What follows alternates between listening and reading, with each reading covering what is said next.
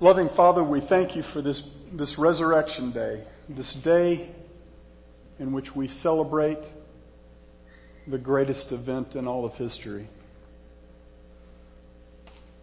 Father, we pray that this morning you would uh, make our hearts attentive to your word, to that which you have powerfully set before us, that which radically transforms our perception about why we're here and where we're headed. And we ask that you would pierce our hearts and make us more yielded and submitted to your eternal purposes for the sake and for the name of Jesus Christ. Amen. Please be seated.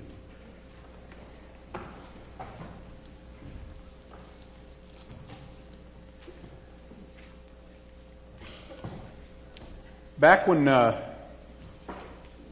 when my kids were still trying to master their first one and two syllable words, I had fun trying to teach them the phrase deferral of gratification. It came out in all kinds of contorted ways when they tried to say it. To a small child, every need cries out for immediate gratification, right? But that's not how uh, real life works when you become an, ad- an adult, when you're not a child anymore. All the really valuable things come on the basis of time and discipline and often hardship. In the immortal words of Pink Floyd, you can't have your pudding if you don't eat your meat.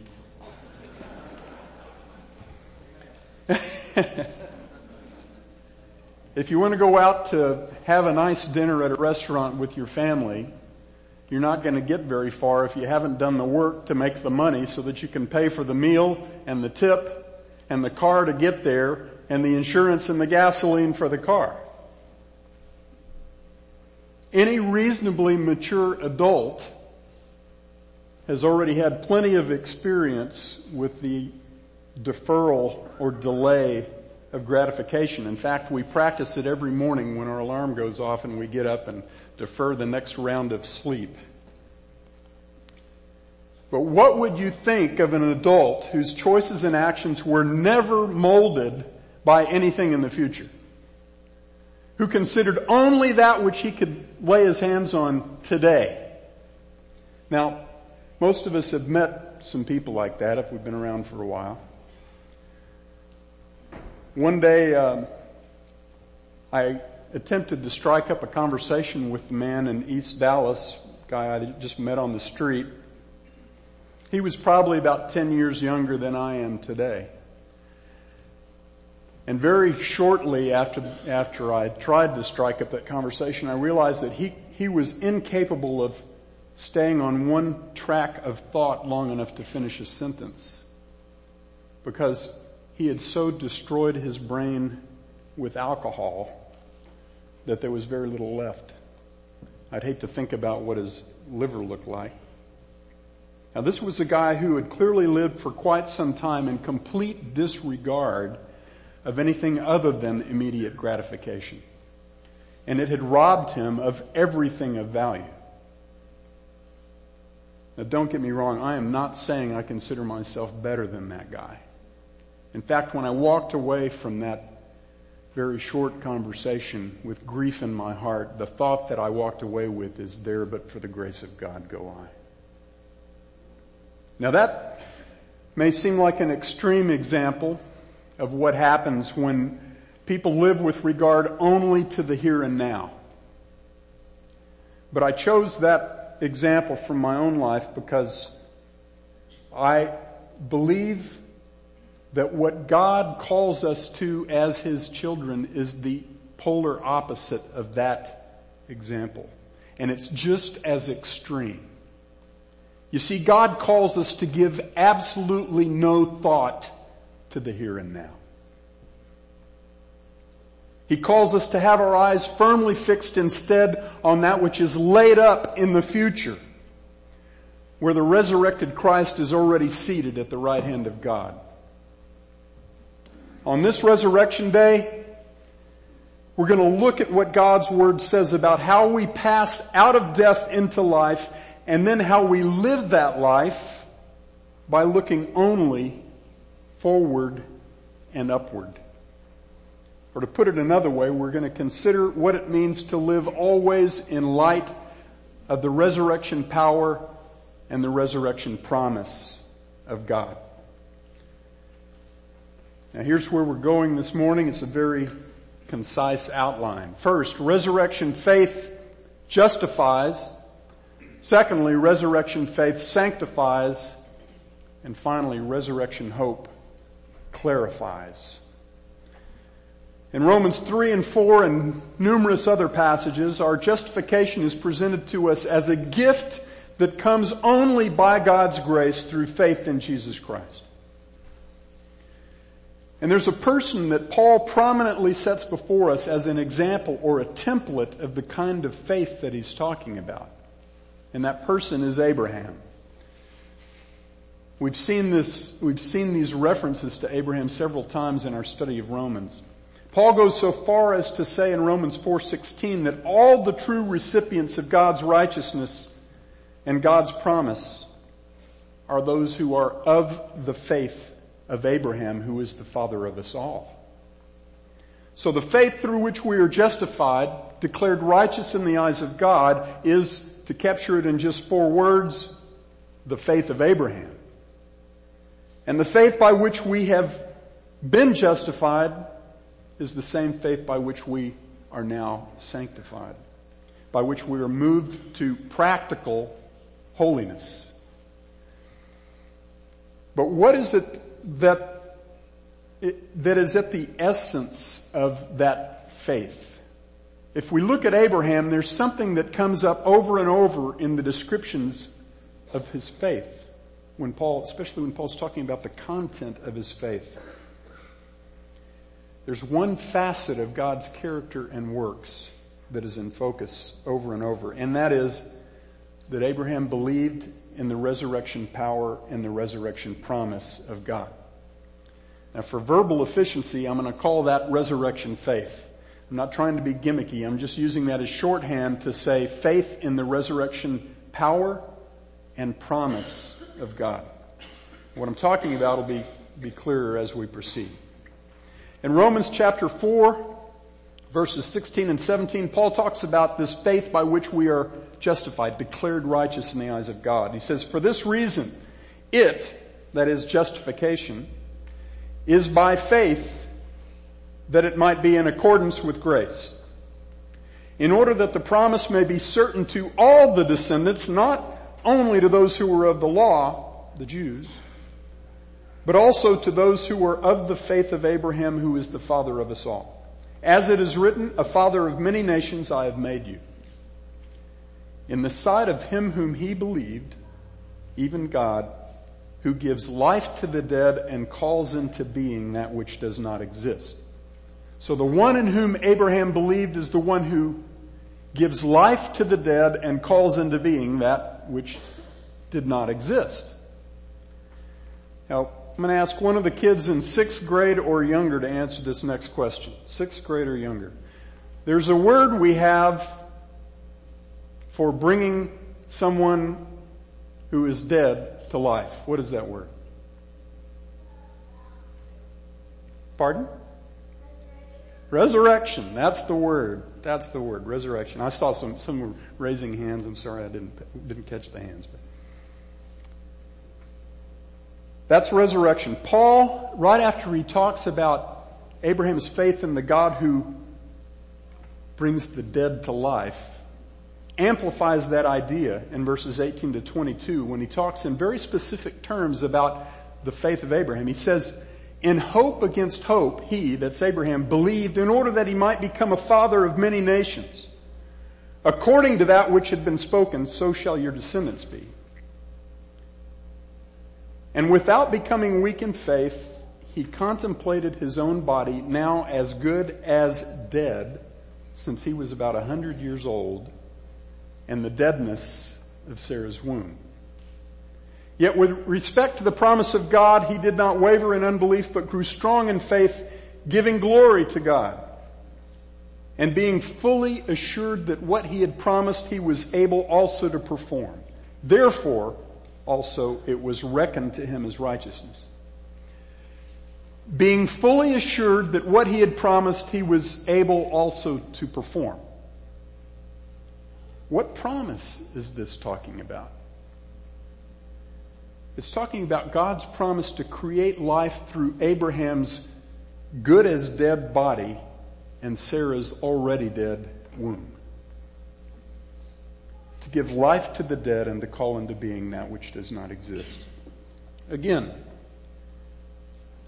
when that which was formerly dead is made alive, we call that resurrection. When Paul says Abraham was fully assured that what God had promised he was able to perform, he's talking about Abraham's faith in God's resurrection power and resurrection promise.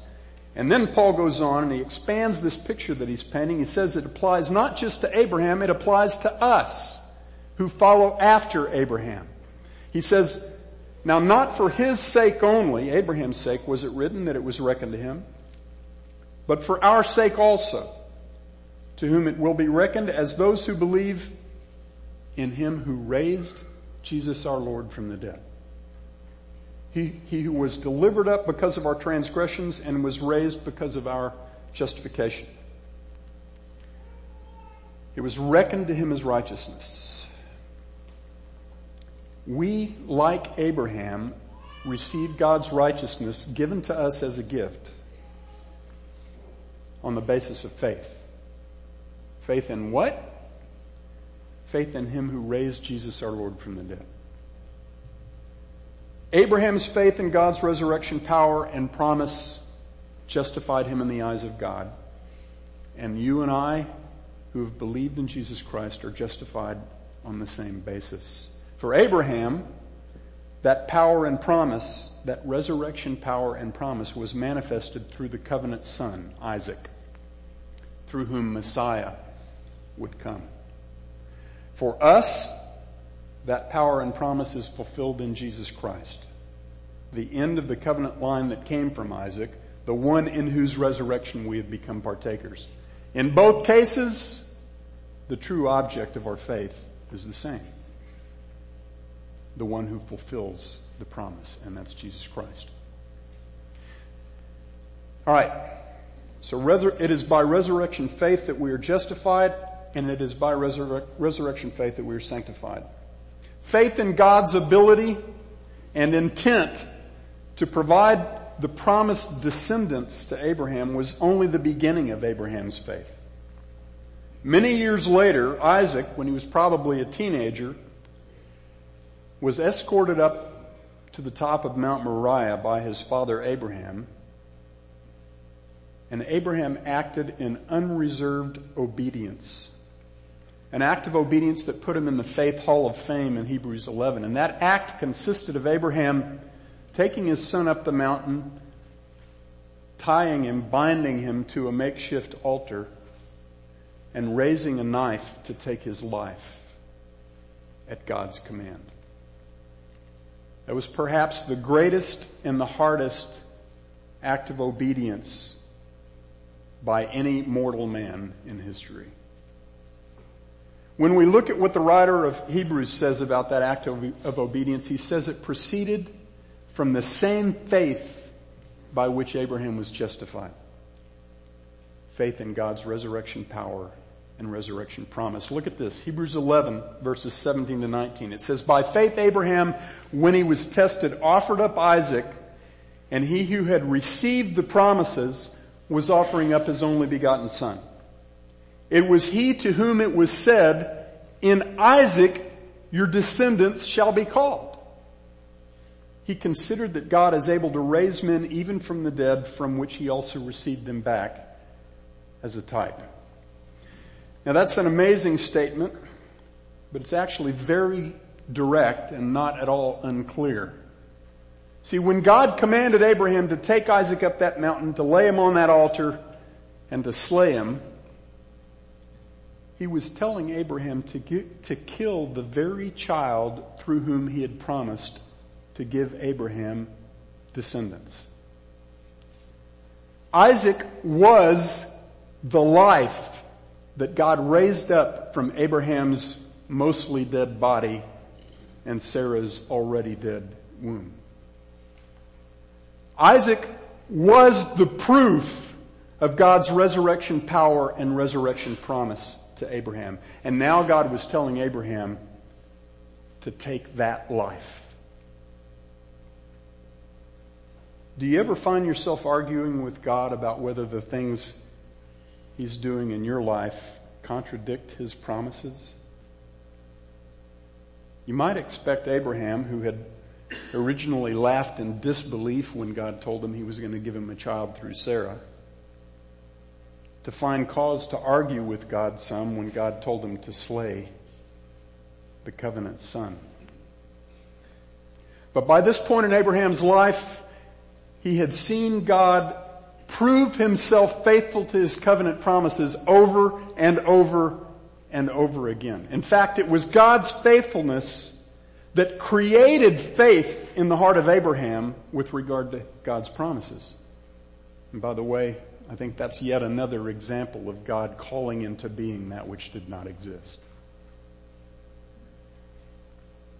So when Abraham raised that knife to take the life of his covenant son, what was it that moved him to that unparalleled obedience? Well, verse 19 tells us exactly what it is. It says he considered that God is able to raise men even from the dead. See, Abraham believed that the covenant keeping God, who had already proven his resurrection power by bringing Isaac into existence in the first place, would have no problem raising Isaac from the dead if Abraham obeyed God. So instead of arguing with God about how this thing that God was commanding him to do looked like it was going to terminate his covenant promises, Abraham simply obeyed.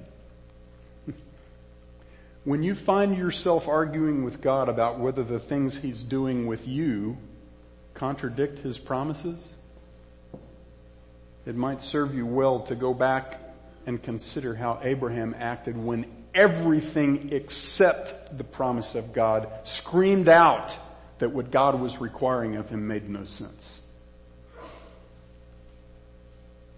Now what does the last part of verse 19 mean when it says, from which he also received him back as a type? Well, in the Bible, a type is something that foreshadows something else, that looks forward to something else yet to come. I believe the writer of Hebrews is saying that when God spared Isaac by providing a ram in the thicket, a substitute to take Isaac's place, and when he thus gave Isaac back to Abraham alive, that all of this foreshadowed the death and resurrection of Jesus Christ, the one who died as our substitute in our place and whose resurrection guaranteed our resurrection. But it wasn't just the ram who foreshadowed Christ, it was Isaac. When Abraham bound Isaac on that altar, that was a picture of the death of Christ. And when God gave Isaac back to Abraham alive, that was a picture of the resurrection of Christ. In these verses in Hebrews 11, God sets Abraham before us as an example of faith that produced unreserved obedience. And that's what sanctification looks like when it happens. And just as was true of the faith by which Abraham was sanctified, was justified, the faith by which he was sanctified was also faith in the resurrection power and promise of God. Alright, so it is resurrection faith that justifies and it is resurrection faith that sanctifies.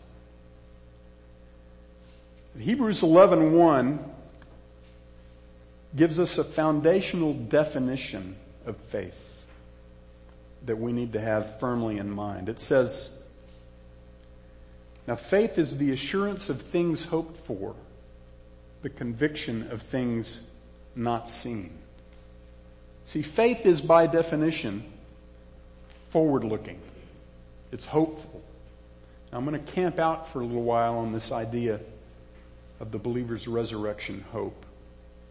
And I'm going to move rather quickly through the last several verses of Hebrews 10 and quite a few verses in Hebrews 11 in order to burn in something that I believe is critically important about this hope on which our faith is fixed. And as we look through this series of verses, I want you to have two questions in mind and they're up there on the screen.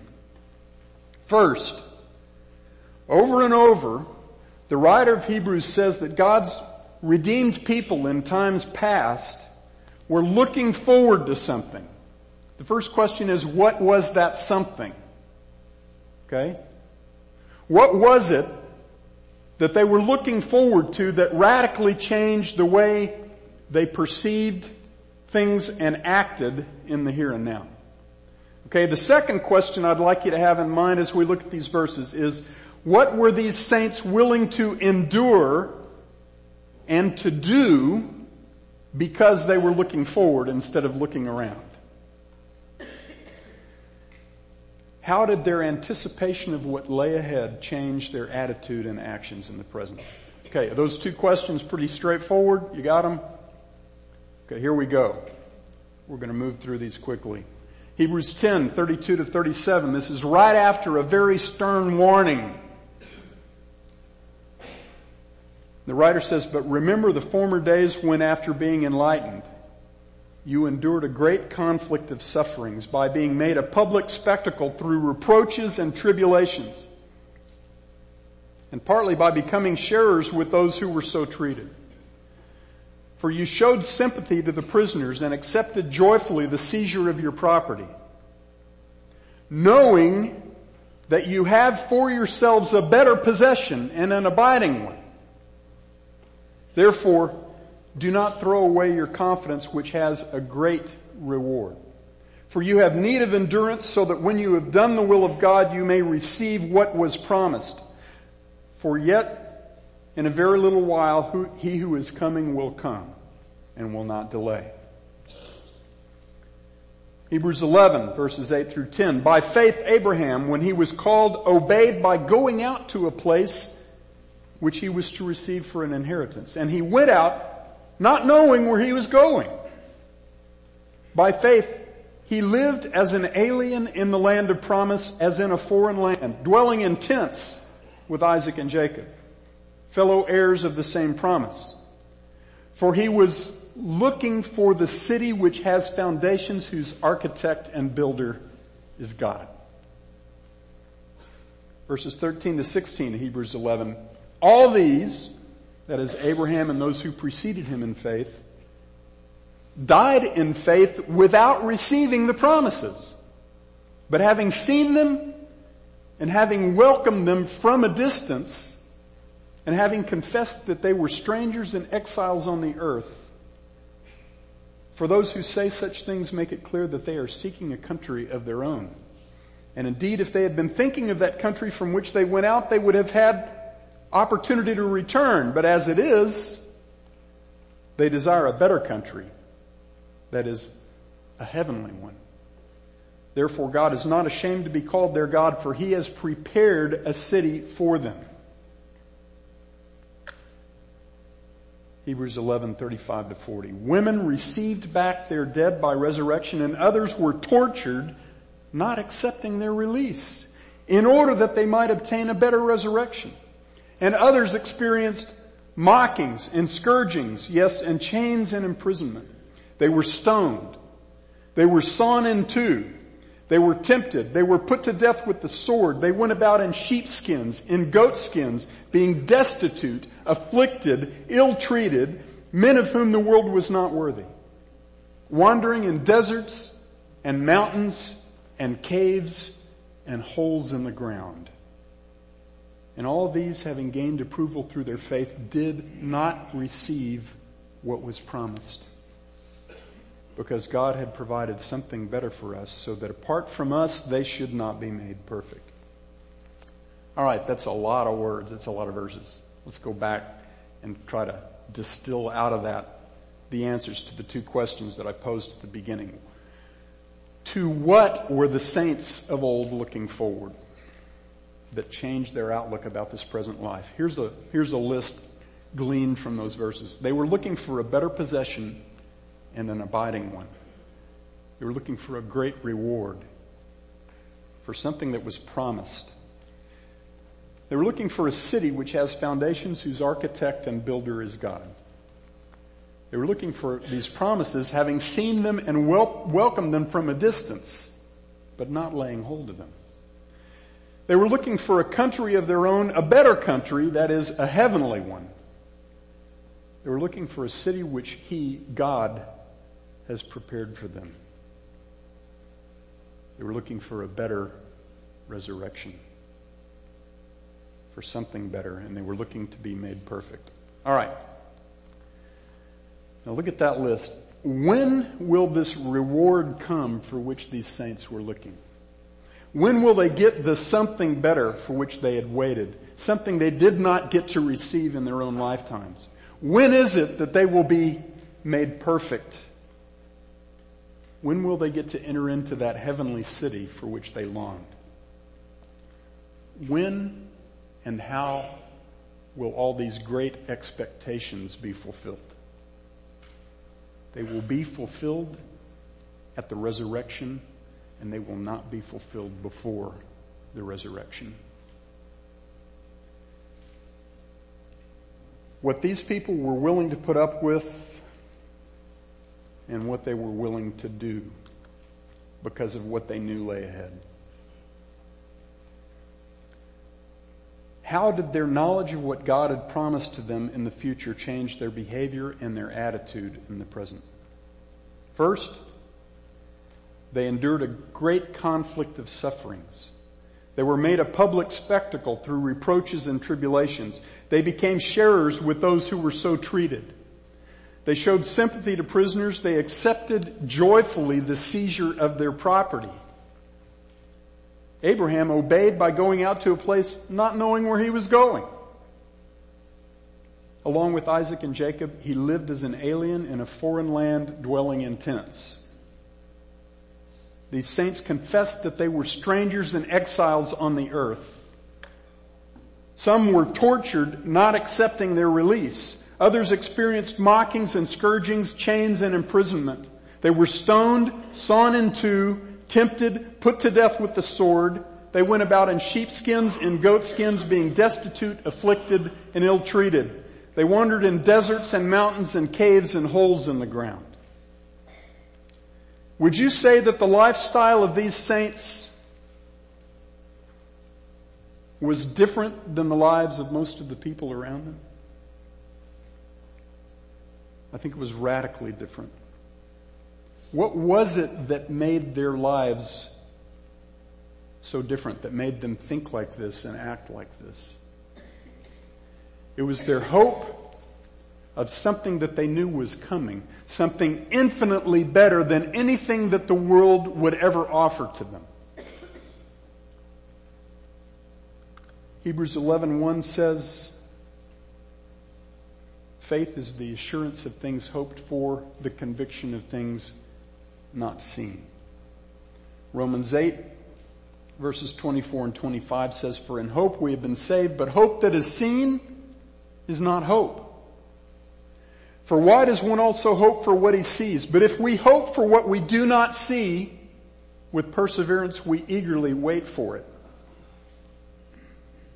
Hope that is seen is not hope. If we are looking at anything in this cursed creation as a source of hope, then we don't even know what hope is. Because God says hope that is seen is not hope. Hope never looks at the here and now. Hope by definition looks forward and it looks upward, heavenward. Now some of you may be thinking, how long is this guy going to bore me with the obvious? I don't need anyone to tell me that hope is by definition forward looking. But beloved, if that's so obvious, if it is so self-evident that our hope and thus our faith is supposed to be forward looking and upward looking, then why is it that we spend so much of our time with our eyes on the present? On the things that are cursed and failing and dying? Why is it that we expect to find any kind of peace or security or cause for rejoicing in the things that our eyes can see? when God says that's not where those things are? Why is it that so many who say they believe in Jesus Christ spend their days in fear of what will happen later today or tomorrow or next week or next year? Why is it that so many believers live in fear of what some fellow mortal human being is doing or not doing? See, none of those things ultimately matter if we're truly not trusting or hoping in them. In Hebrews chapter 2, verses 14 and 15, it says, Since then the children, we who are the children of God, share in flesh and blood. It says, He himself, Jesus, likewise also partook of the same, that through death he might render powerless him who had the power of death, that is, the devil and he might deliver those who through fear of death were subject to slavery all their lives. Those who through fear of death were subject to slavery all their lives. Our culture is eaten up with the avoidance and denial of death because it is scared to death of death. Our culture is enslaved to the fear of death. It worships youth and it does everything it can to cover up every sign of old age. Hair color and chin tucks and Botox. And it clings to this life tooth and nail because this life is all it's got. Are we different from the world the way those saints of old were different? Sometimes we need to seriously ponder that question. We have time to do cardio and to shop for vitamins, but we don't have 30 minutes to dig into the Word of God or to pray. How it must grieve God when we, whom He has redeemed by the blood of His own Son, act just like this world, as if we're still enslaved to the fear of death. What happens to people when they really place their hope in the resurrection? When the eyes of their hearts are firmly fixed not on where they are, but on where they're headed. Well, the writer of Hebrews tells us what happens to people like that. We just looked at a long list of those things. And they don't act like most people.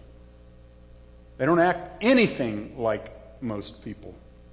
They readily lay down everything that they have, including their own physical lives, for the sake of something better that is coming. Hebrews 11, 24 to 27 says this about Moses.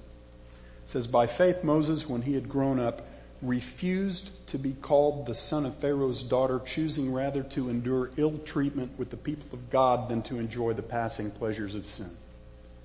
Considering the reproach of Christ greater riches than the treasures of Egypt, for he was looking to the reward. By faith he left Egypt, not fearing the wrath of the king, for he endured as seeing him who is unseen. Now what did the passing pleasures of sin look like for Moses when he was a young man? If he had decided to hang on to those passing pleasures, that would make him one of the most powerful men in the most powerful empire of his day. It would mean that he could have pretty much everything that he could desire on this earth.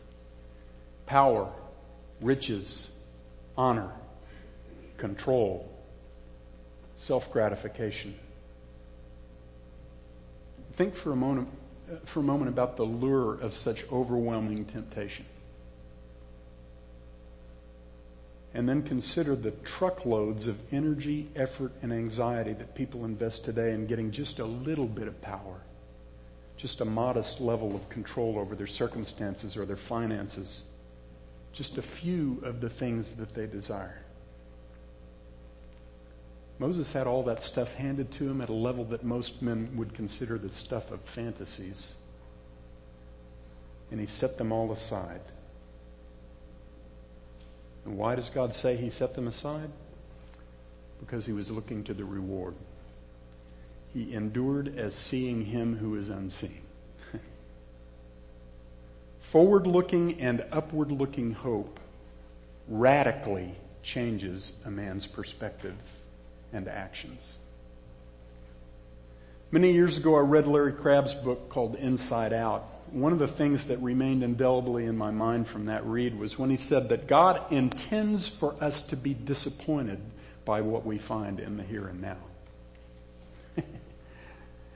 for us who belong to Christ, God will see to it that we're disappointed if our eyes are fixed on the fleeting things of this world. He has no intention of letting, letting us find satisfaction in things that he knows cannot ultimately satisfy. And you know what? That's grace.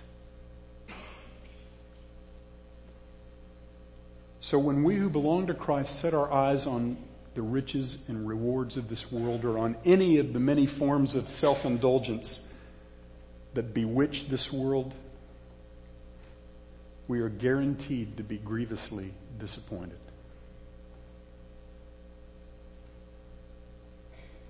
Those who are of this world will find lots of satisfaction for a time in those things, but we will not. And that's grace. At the end of Hebrews 11, the writer turns up the intensity as he wraps up his declaration about how people who are looking forward to the resurrection hope behave. And I'm going to read part of this we read before, but I'm going to read this again in its context, verses 32 to 40 in two chunks. What more shall I say? For time will fail me, the writer says, if I tell of Gideon, Barak, Samson, Jephthah, David, Samuel, and the prophets, who by faith conquered kingdoms, performed acts of righteousness, obtained promises, shut the mouths of lions, quenched the power of fire, escaped the edge of the sword. From weakness were made strong, became mighty in war, put foreign armies to flight, those are the good things, the things that look like successes. And then verse 35, women received back their dead by resurrection, and others were tortured, not accepting their release in order that they may, might obtain a better resurrection. And others experienced mockings and scourgings, yes, also chains and imprisonment. They were stoned they were sawn in two. They were tempted. They were put to death with the sword. They went about in sheepskins and goatskins being destitute, ill-treated, uh, afflicted, ill-treated. Men of whom the world was not worthy, wandering in deserts and mountains and caves and holes in the ground, and all of these having gained approval through their faith, did not receive what was promised because God had provided something better for us, so that apart from us, they should not be made perfect. You know why these saints in ages past won't be made perfect apart from us? It's because we're all going to get made perfect at the same time. At the resurrection. Now I'll grant that that, that which Hebrews, uh, that which Revelation 20 calls the first resurrection may occur in a couple of phases, but those phases are going to happen pretty close together. And in the grand scheme of the ages, it's viewed as one event. Romans 8:19, Paul said, "The anxious longing of creation waits eagerly for the revealing of the sons of God." On the day when all of us whom God has redeemed by grace through faith from every age of mankind are glorified, the day that we receive our resurrection bodies, on that day creation itself will be set free from its slavery to corruption into the freedom of the glory of the children of God. And so the saints who went before us didn't get to lay hold of that which was promised apart from us because that which was promised is the resurrection life that brings us bodily into the glorious presence of God, having put sin away from us forever. He's the one who put it away. And we're all going to lay hold of that promise at the same time. These saints who went before us whom the writer of Hebrews lays out for us as examples of people who lived out their faith were set apart from this world. They were radically different. Whether they escaped the sword or whether they were put to death by the sword. Whether they shut the mouths of lions or whether they were clothed in sheepskins and fed to lions, whether they became mighty in war and put foreign armies to flight, or whether they had to wander around in deserts and mountains and hide in caves and holes in the ground, those saints lived with great clarity of purpose. They lived with power and heroism and perseverance because their eyes were on the prize. They cared nothing about the rewards of this world. And not only did they not care about the things of this world, they were not threatened by the things of this world. Hebrews 11:35 says that some of those believers in the early days of Christianity could have avoided torture and mockings and imprisonment. But they did not accept their own release in order that they might obtain a better resurrection. How do you think the world looks at a man who's faced with a terrible punishment for a charge that he could easily get out of simply by living the same way almost everyone around him is living? Yet rather than accepting that release and freedom, he chooses instead to endure torture, mockings, scourgings, chains, and imprisonment for something he can't even see.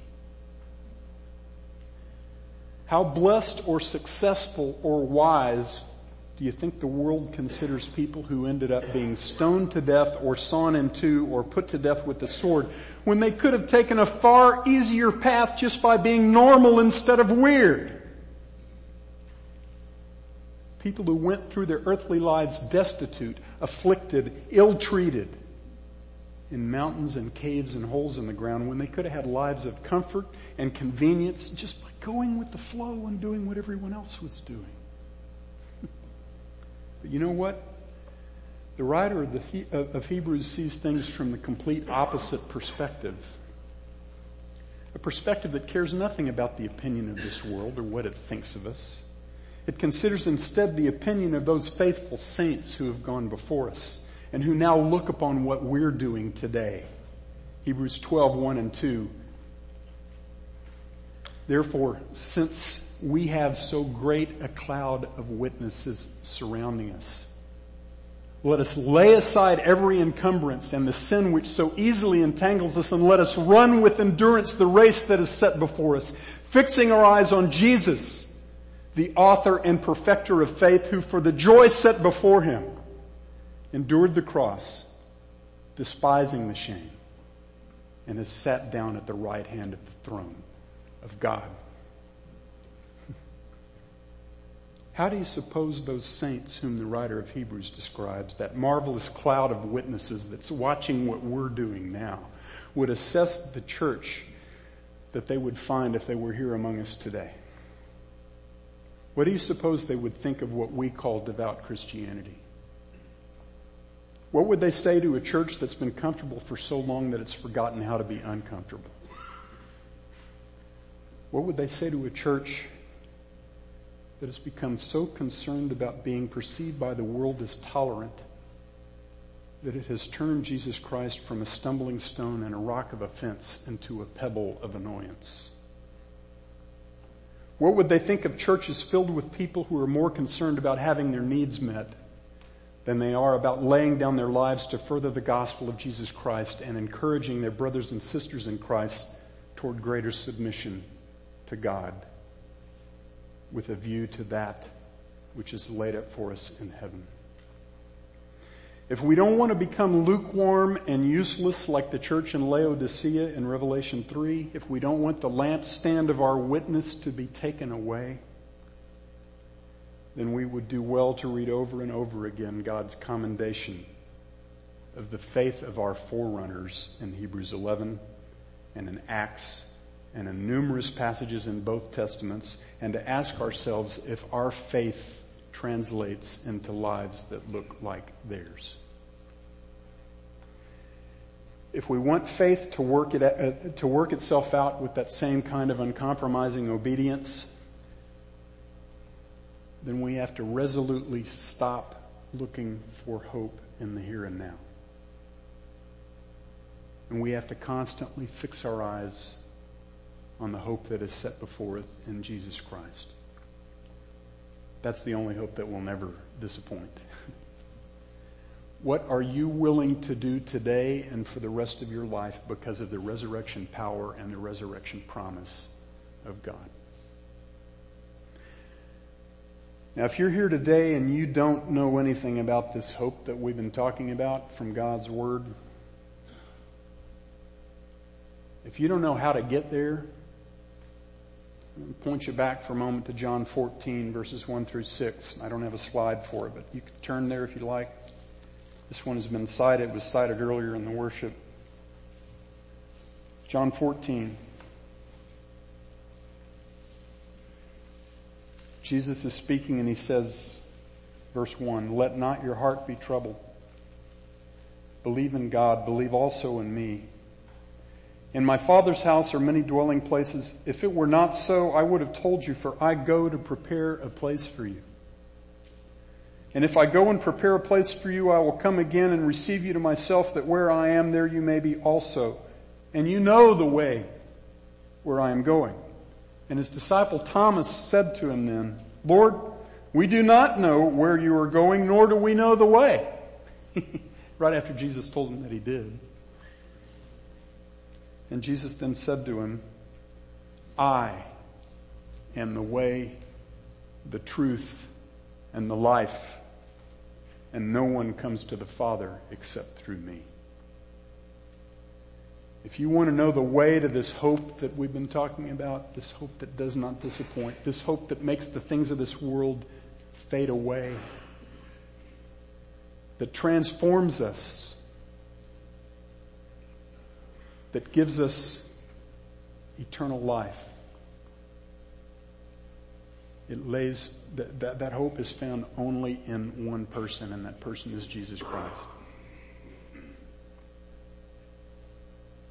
And I pray that today might be the day that you take God at His word, that you trust in the one sacrifice for sin, the only sacrifice for sin that is sufficient, the death of Jesus Christ if you'll take him at his word, if you'll trust in him alone as your savior, then you will receive his righteousness as a gift. He will cover your sin with his righteousness. And you will be made acceptable to him forever. And then you will begin a journey this side of heaven for however long you remain that is unlike anything that you've ever experienced before. And he will call you to lay down your life, to take up his cross, and to follow him. He'll give you the power to do that. He'll give you the reason to do that. He will give you the vision to do that as you simply keep your eyes on the one who has saved you. Father, I do pray that this Resurrection Day might be the day of salvation for someone here. Father, what a glorious, what an amazing gift you've given to us in Jesus Christ. A life that can never be taken away from us because it's your life. Father, thank you that, that the faith to which you call us justifies us in your eyes, that it sanctifies us and moves us toward greater holiness day by day. And then it brings about our glorification. And we look forward to that day when we will be glorified. That day when all of creation will be set free from slavery to corruption into the glory of the children of God. We look forward to that day when we will see our Savior face to face. And we say, Come quickly, Lord Jesus. It's in His name that we pray. Amen.